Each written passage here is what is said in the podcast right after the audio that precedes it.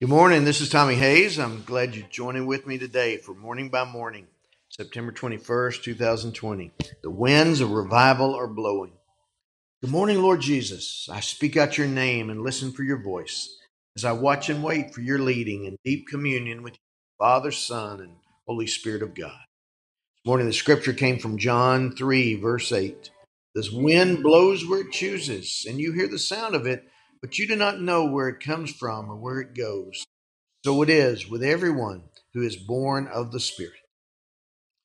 Suddenly, the wind came blowing through our tent where Rocio and I were joining other intercessors in a time of repentance and prayer for our city and our nation on Saturday, down on the south side of San Antonio.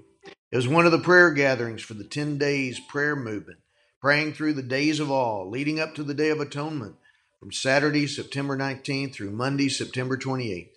This year, there will be a gathering of prayer and repentance in front of the Washington Monument called The Return on Saturday, September 26th, in conjunction with the 10 days prayer movement. We all have such great expectancy to see what your Spirit will do in these days as you continue to lead your people to humble themselves and pray for our nation and our world. We desperately need you to move in our hearts and in our days, for only you can save us from our destruction. Forgive us of our sins, heal us of our wounds, free us from our bondage, and restore us to our identity and destiny as one nation under God.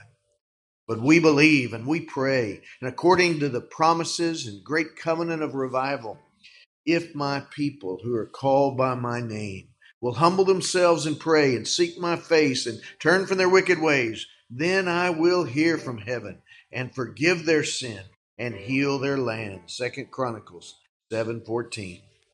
When your wind came blowing through our prayer tent on Saturday, we all sensed you were breathing your spirit into our spirits, breathing your life into our prayers. Your word to the prophet Ezekiel came to mind as he looked out on the valley of dry bones, about to be filled with the breath of your spirit as you invited him to believe what was hard to imagine.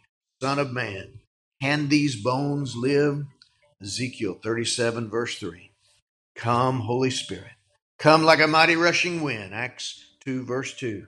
Come, breathe your spirit and your life into our hearts and our land in a great awakening and rejuvenating revival for the great harvest you promised in your word at the end of the age. Matthew 13, verse 29. Lord, let these bones live. Lord, let the bones of this nation arise and come alive to be all you've created us and called us to be for the glory of your name. For you alone are the hope of our nation and the Savior of our world. Like the moving of your Spirit, we don't know the details, when it comes, where it comes from, where it goes from here. But we're ready, we're hungry, we're thirsty, and we're desperately, passionately, fervently praying for you to come and pour out your power and your mercy upon our land. Sooner the better and just in time. In Jesus' name I pray. Father, I pray for this one joining in agreement with me in prayer this morning. God, come like a mighty rushing wind into our hearts. Bring life to these bones, God. Use us, stir us to pray, to intercede, to join with you uh, in your victory in our world, our land. In Jesus' name, amen. God bless you, my friend.